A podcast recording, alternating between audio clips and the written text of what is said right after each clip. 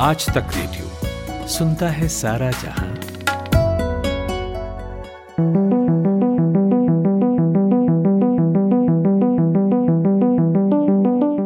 Bird flu. हाल के वर्षों में अगर देखें तो दुनिया भर में बर्ड फ्लू बहुत ही फ्रिक्वेंट और कॉमन हो गया है। करीब करीब हर साल इसका आउटब्रेक देखने को मिलता है। शुक्रवार को सरकार ने बताया कि अब तक देश के छह राज्यों में एवियन इन्फ्लुएंजा यानी बर्ड फ्लू की पुष्टि हो चुकी है। ये राज्य हैं केरल, राजस्थान, मध्य प्रदेश, हिमाचल प्रदेश, हरियाणा और गुजरात। सैकड़ों पक्षी पहले ही मर चुके हैं और कई जगहों पर पक्षियों को एहतियातन मारा जा रहा है। और इस फ्लू के ह्यूमन में फैलने की संभावना को लेकर चेतावनी भी दी जा रही है। ऐसे में आपके लिए क्या क्या जानना ज़रूरी है? सबसे पहले कि क्या यदि किसी इंसान को बर्ड फ्लू हो जाए तो क्या इलाज संभव है? बर्ड फ्लू होता क्या है? ये पक्षियों के बीच कैसे फैलता है? पक्षियों से इंसान में फैलने के क्या चांसेस हैं? कैसे यह इंसान में फैल सकता है? और अंत में, कि क्या अंडा या चिकन खाना इस आउटब्रेक के बीच अभी सेफ़ है? नमस्कार, मैं हूँ ऋतुराज, और आज इस पॉडकास्ट में आपको मिलेंगे उन सभी सवालों के जवाब जिसका ज़िक्र अभी मैंने किया। इंडिया टुडे डॉट कॉम के senior assistant editor Prabhash Dutta हैं हमारे साथ। पूरी रिसर्च करके बैठे हैं आपको जानकारी देने के लिए इस विषय पर। तो प्रभाष जी स्वागत है आपका। शुक्रिया ऋतुराज। प्रभाष जी सबसे पहले तो यही समझाइए कि ये बर्ड फ्लू आखिर होता क्या है अगर बहुत आसानी से हम समझना चाहें इसको तो। देखिए ये फ्लू है मतलब इन्फ्लुएंजा है। सामान्य तौर पर कहे तो सर्दी खांसी जुकाम है। ये एक वायरस जो इसको इन्फ्लुएंजा टाइप ए वायरस कहते हैं उससे होता है और ये पक्षियों को आमतौर पे बीमार करता है। पक्षियों का, में ही ये बीमारी देखी गई है। और इसका असर उन पे होता है कि उनका अंडे का प्रोडक्शन जैसे वो ओवुलेशन प्रोसेस होता है उनकी बॉडी में, वो अफेक्टेड होता है क्योंकि वो उनके गट एरिया को इम्पैक्ट करता है। कुछ केसेज में ये सीवियर हो जाता है, जहाँ पक्षियों की जाने चली जाती है। जैसा अभी हिमाचल प्रदेश में देखने को मिला या केरल से रिपोर्ट हुई या हरियाणा से रिपोर्ट हुई कुछ केसेज मध्य प्रदेश से भी रिपोर्ट हुई है। ये ऐसा आमतौर पे कम होता है और ये H five N one strain है। एक दूसरा H eight N one strain भी अफेक्ट कर रहा है। लेकिन लार्जली ये H five N one strain है जो इम्पैक्ट करता है वायरस ठीक है। आ, ये तो हुआ कि हमने समझा बर्ड फ्लू होता क्या है। अब ये समझना चाहेंगे अगला सवाल ये है कि ये पक्षियों के बीच कैसे फैलता है? क्योंकि एक पक्षी तक तो ये सीमित है नहीं बहुत सारे पक्षियों में अब चला गया है। हाँ, देखिए इसके बारे में जो आम राय है वो ये कि कुछ पक्षी हैं जैसे जो पानी में रहने वाली पक्षी खासकर जैसे कि डक हैं गीज हैं ये इन, ये नेचुरल रिजर्वायर्स हैं। जैसे अभी नेचुरल रिजर्वायर्स को ऐसे समझे कि ये कोरोना वायरस के, को लेकर वैज्ञानिकों के बीच ये मत है कि जो बैट्स हैं, बहुत सारी वैरायटीज की, चमगादड़ जो हैं, वो, उनका नेचुरल रिजर्वायर है, यानी उनके शरीर में वो रहते हैं वायरस जैसे हमारे शरीर में बहुत से बैक्टीरिया मतलब हज़ारों बैक्टीरिया है जो आराम से हमारे बॉडी में रहते हैं। हमारे लिए अच्छा काम करते हैं और हम उनके लिए भोजन देने का काम करते हैं। तो हम उन बैक्टीरिया के लिए बहुत एक नेचुरल रिजर्वायर हो गए हैं और हमसे अगर किसी दूसरे एनिमल में चला जाए जिन पर कभी इस, ये बैक्टीरिया नहीं गया हो तो उनमें ये बीमारी कर सकता है। वैसी स्थिति हो जाती है जो पानी में रहने वाली कुछ पक्षियों में ये ये नेचुरल रिजर्वायर है, उनका वो पक्षियाँ हैं, वहाँ से ये चली आती हैं कई बार जो टेरेस्ट्रियल बर्ड्स हैं, जो उड़ के ज़्यादा दूर जाती हैं, उनमें। और ये साइकिल चलता रहा है कुछ काफ़ी टाइम से। तो और पक्षियों का देखेंगे कि उनकी जो प्रकृति होती है, वो उड़ने की है और लंबे डिस्टेंस भी उड़ती हैं। और आमतौर पे जानवर जो हैं, वो अपने एक्सक्रेटा के लिए मल मूत्र त्याग के लिए रुकते हैं। पक्षियाँ उड़ते हुए भी कर सकती हैं। और उससे वो मतलब उनका जो वायरस का एक एरोसोल जो बनता है, वो काफ़ी दूर तक फैल सकता है और एक स्थान से एक कॉन्टिनेंट से दूसरे कॉन्टिनेंट में भी पक्षियाँ चूँकि आसानी से उनका पूरा झुंड जाता है तो वो इस तरह से वायरस भी पहुँच जाता है। और एक जगह से दूसरी जगह फिर वायरस पहुँचता है और नए इलाके के पक्षियों को भी मार करता है। आमतौर पे ये इसलिए देखेंगे कि जो माइग्रेटरी बर्ड का जो सीज़न होता है उस समय आउटब्रेक ज़्यादा देखने को मिलते हैं। जैसे कि अभी हिमाचल प्रदेश या हरियाणा में देख रहे हैं हम लोग। ठीक है। ये तो हमने समझा कि ये पक्षियों के बीच कैसे फैलता है। यहीं पे एक सवाल ह्यूमंस को लेके है कि पक्षियों से इंसानों में फैलने के क्या चांसेस हैं बर्ड फ्लू के? बहुत कम बहुत कम चांसेज है। आमतौर पे ये इंसानों में आता नहीं है और इंसान से दूसरे इंसान पर जाने के भी बहुत कम चांसेस होते हैं। लेकिन कुछ केसेस हुए हैं ऐसा पहले भी, जिसमें कि जो डोमेस्टिक एनिमल्स हैं या इंसान जिनके करीब रहता है, जिन जानवरों के उनको हो चुका है।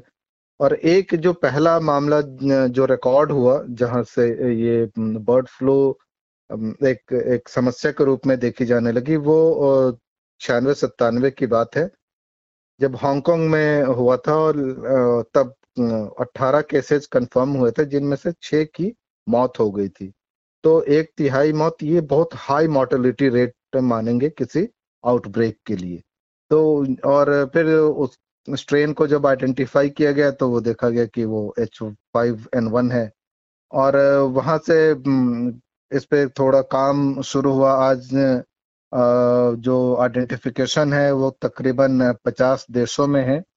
और अमेरिकी जो संस्था है सीडीसी उसके मुताबिक छह ऐसे देश हैं, जहाँ बर्ड फ्लू पक्षियों में पोल्ट्री का जो व्यवसाय है, उनमें जो पक्षियाँ रहती हैं, उनमें एंडेमिक के रूप में है। भारत उनमें से एक देश है। चीन भी है, बांग्लादेश भी है, हमारे नेबरहुड में और भी देश हैं इसके दायरे में। अभी तक हमने पक्षियों की बात कर ली। अभी एक ब्रेक के लिए रुकते हैं प्रभाष जी। जब ब्रेक के बाद लौटेंगे तो इसका इंसानों वाला जो एंगल है हमारे और आप में फैलने का और अगर हो जाता है तो क्या इलाज संभव है? हम इस पर बात करेंगे। आप सुन रहे हैं आज तक रेडियो। सुबह सुबह ऐसा लगता है कि सबकी गाड़ी छूट रही है लेकिन न्यूज़ भी तो मिस हो रही है। स्कूल, कॉलेज या ऑफ़िस की पूरी तैयारी तो हो जाती है, मगर देश दुनिया की अपडेट्स ले पाते हैं क्या? तो आपकी प्रॉब्लम का स्मार्ट सॉल्यूशन ये है कि अपनी सुबह की शुरुआत आप आज तक रेडियो के साथ कीजिए। कल क्या हुआ और आज क्या हो सकता है? सटीक एनालिसिस, पहले बड़ी खबरें और फिर अखबारों के चुनिंदा मोती। ये है सुबह का खबरनामा आज का दिन। मेरे यानी नितिन ठाकुर के साथ। ब्रेक के बाद आपका स्वागत है। प्रभाष दत्ता है हमारे साथ और हम लोग बर्ड फ्लू पे बात कर रहे हैं। या जो बर्ड फ्लू का आउटब्रेक हुआ है, वह होता क्या है? उसके क्या इंसानों में फैलने के चांसेस हैं? ये पक्षियों के बीच कैसे फैलता है? तो अभी तक हमने ब्रेक से पहले पक्षियों वाले एंगल पे बात की। अब हम इंसानों के एंगल पे बात करेंगे। प्रभाष सर, इंसानों में यह कैसे फैल सकता है बर्ड फ्लू? देखिए जो पक्षी बीमार है हमारी पोल्ट्री में है, आमतौर पर जो वाइल्ड पक्षी होते हैं, उनके संपर्क में कम ही आते हैं इंसान। लेकिन पोल्ट्री में अगर इन्फेक्शन हो जाए तो उनकी देख रेख इंसान ही करते हैं। तो वहाँ से क्लोज कांटेक्ट की वजह से इंसानों में ये, इसके फैलने की आशंका रहती है, गुंजाइश होती है। और वही एक रिस्क है कि वो पक्षी कई बार लोग ये समझते हैं कि अगर पक्षी कोई मरा हुआ है तो उससे नहीं फैल सकता है, लेकिन चिड़िया चाहे मरी हुई हो, अगर उसको बर्ड फ्लू था तो वो इंसानों तक ट्रांसमिट हो सकता है इसकी संभावना रहती है। अब जो साइंटिस्ट हैं, उनका लार्जली ये मानना है कि बर्ड बर्ड फ्लू जो है, वो इंसान से इंसान में बहुत कम स्तर पे ही फैल सकता है। और जो पोल्ट्री प्रोडक्ट्स खाने को लेकर एक आशंका भी होती है लोगों के मन में, उसको भी वो दरकिनार करते हैं कि वो प्रॉपरली कुकड हो तो उसको खाने में कोई दिक्कत नहीं होती। एक सवाल यहाँ पे और है कि देखते हैं कि जब बर्ड फ्लू का आउटब्रेक होता है तो हज़ारों की संख्या में पक्षियों को मार दिया जाता है, जला दिया जाता है, ज़मीन के अंदर गाड़ दिया जाता है। ऐसा करने के पीछे क्या कारण है? वो सारे इन्फेक्टेड बर्ड्स होते हैं या फिर इस पूरी संभावना को रोकने के लिए ऐसा किया जाता है? नहीं, ये संभावना रोकने के लिए किया जाता है।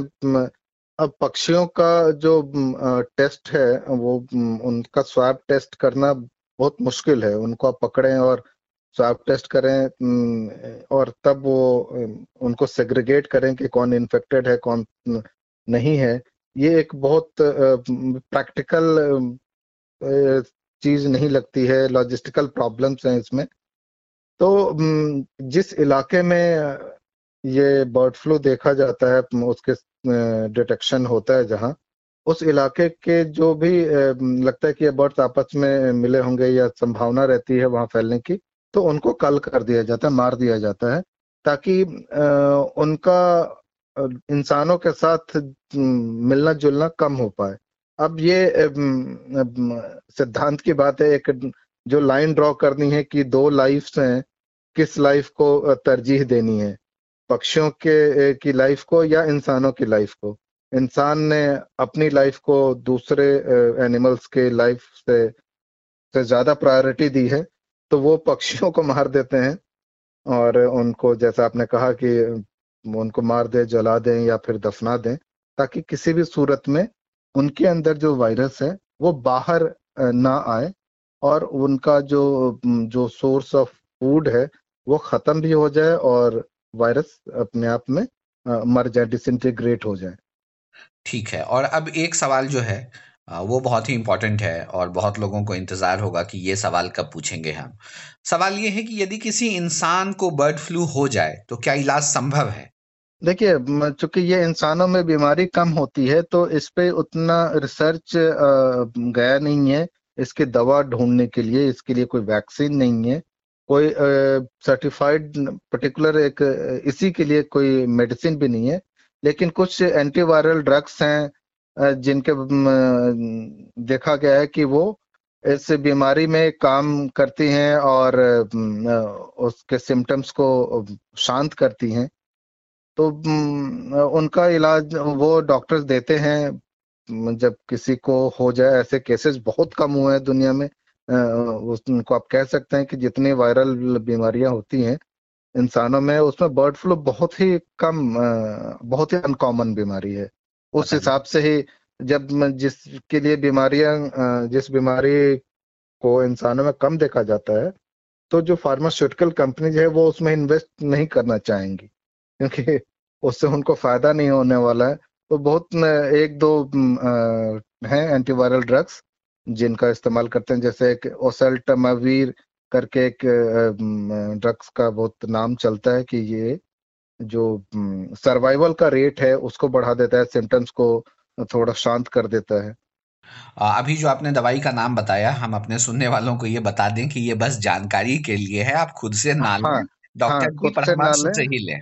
बिल्कुल और इसलिए इसका नाम मैं बताना नहीं चाह रहा था पहले वो फ्लो में वो बात भी आ गई। नहीं बिल्कुल जानकारी के लिए आपने बता दिया लेकिन हमेशा ये है कि आप जब भी किसी तरह की संभावना आपको नज़र आए कि कुछ है तो आप हमेशा डॉक्टर से मिलें और तभी उसे लें जो वो प्रिस्क्राइब करें। बिल्कुल। और अंत में एक सवाल ये फ्लू का जब भी समय आता है तो वो वेजिटेरियन लोग जो है ना वो नॉन वेजिटेरियन का मज़ाक उड़ाते हैं कहते हैं कि देखा बोला था ना छोड़ दो। तो क्या अभी ये अंडा या चिकन खाने का सही समय है सेफ़ है अभी खाना?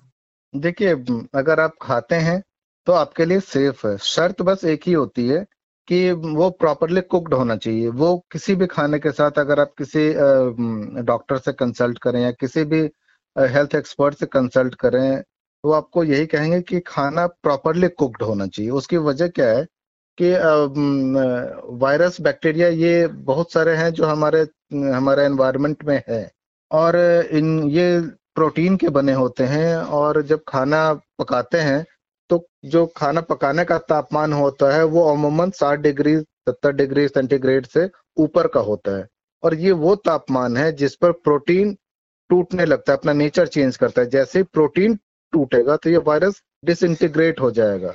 अब वायरस को ऐसा समझिए कि वो एक मशीन है, एक रोबोट है बहुत ही छोटा सा, जो अपना सारा काम कर रहा है, लाइफ है उसमें। जैसे ही उसके पुर्जे आप अलग कर देते हैं तो वो रोबोट नहीं रह जाता है। वैसे ये वायरस का जब प्रोटीन का स्ट्रैंड टूट जाता है तो वो वायरस नहीं रह पाता, वो कोई लिविंग बींग नहीं रह पाता है। तो वो अब वो एक्टिव नहीं है। फिर आप उसको क्या करते हैं, वो केमिकल कुछ केमिकल फॉर्मूला बस बन के रह जाता है। उसको टूटने के बाद अगर कोई खाता भी है, उसका टूटा हुआ या पके हुए रूप को तो वो उसका रूप बदल चुका हो तो वायरस नहीं है वो। वो खत्म हो चुका है, उसमें लाइफ नहीं है, बीमार नहीं कर सकता है।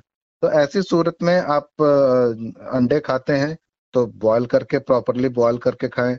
अगर ऑमलेट खाते हैं तो वो भी प्रॉपरली कुकड होना चाहिए, और वैसे खाएँ।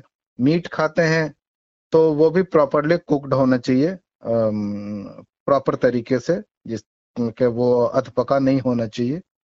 अधपका वैसे भी जो इंसानी गट है, वो बहुत अधपके चीज़ों को आमतौर पर पचा नहीं पाता है या उसको ज़्यादा वक्त लगता है पचाने में।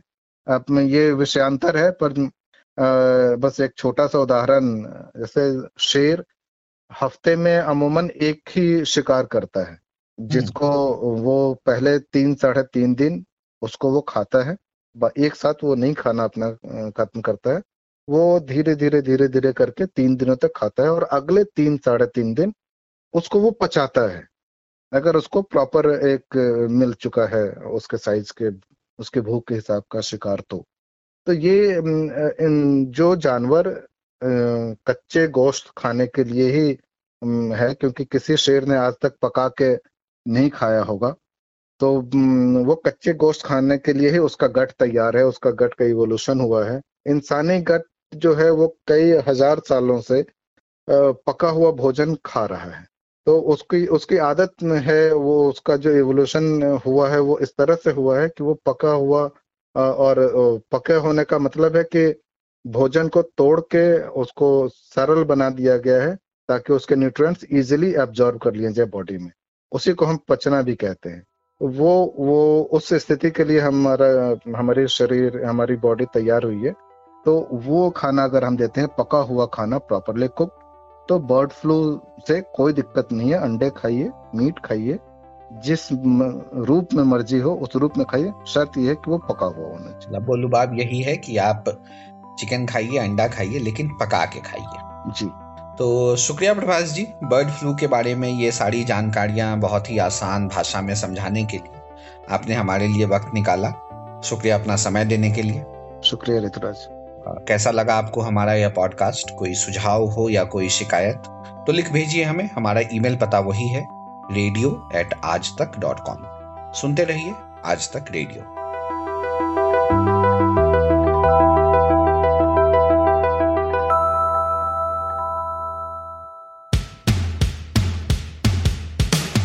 आज तक रेडियो आज तक डॉट इन स्लैश रेडियो ये हमारा पता है। लेकिन हम आपके पसंदीदा ऑडियो प्लेटफॉर्म्स पर भी हैं। Google podcast Apple podcast Spotify Jio Saavn जैसे ठिकानों पर भी आप हमें सुन सकते हैं। और अगर YouTube आपकी पसंदीदा जगह है तो वहाँ पर भी हमें सब्सक्राइब कीजिए। आज तक रेडियो सुनता है सारा जहाँ।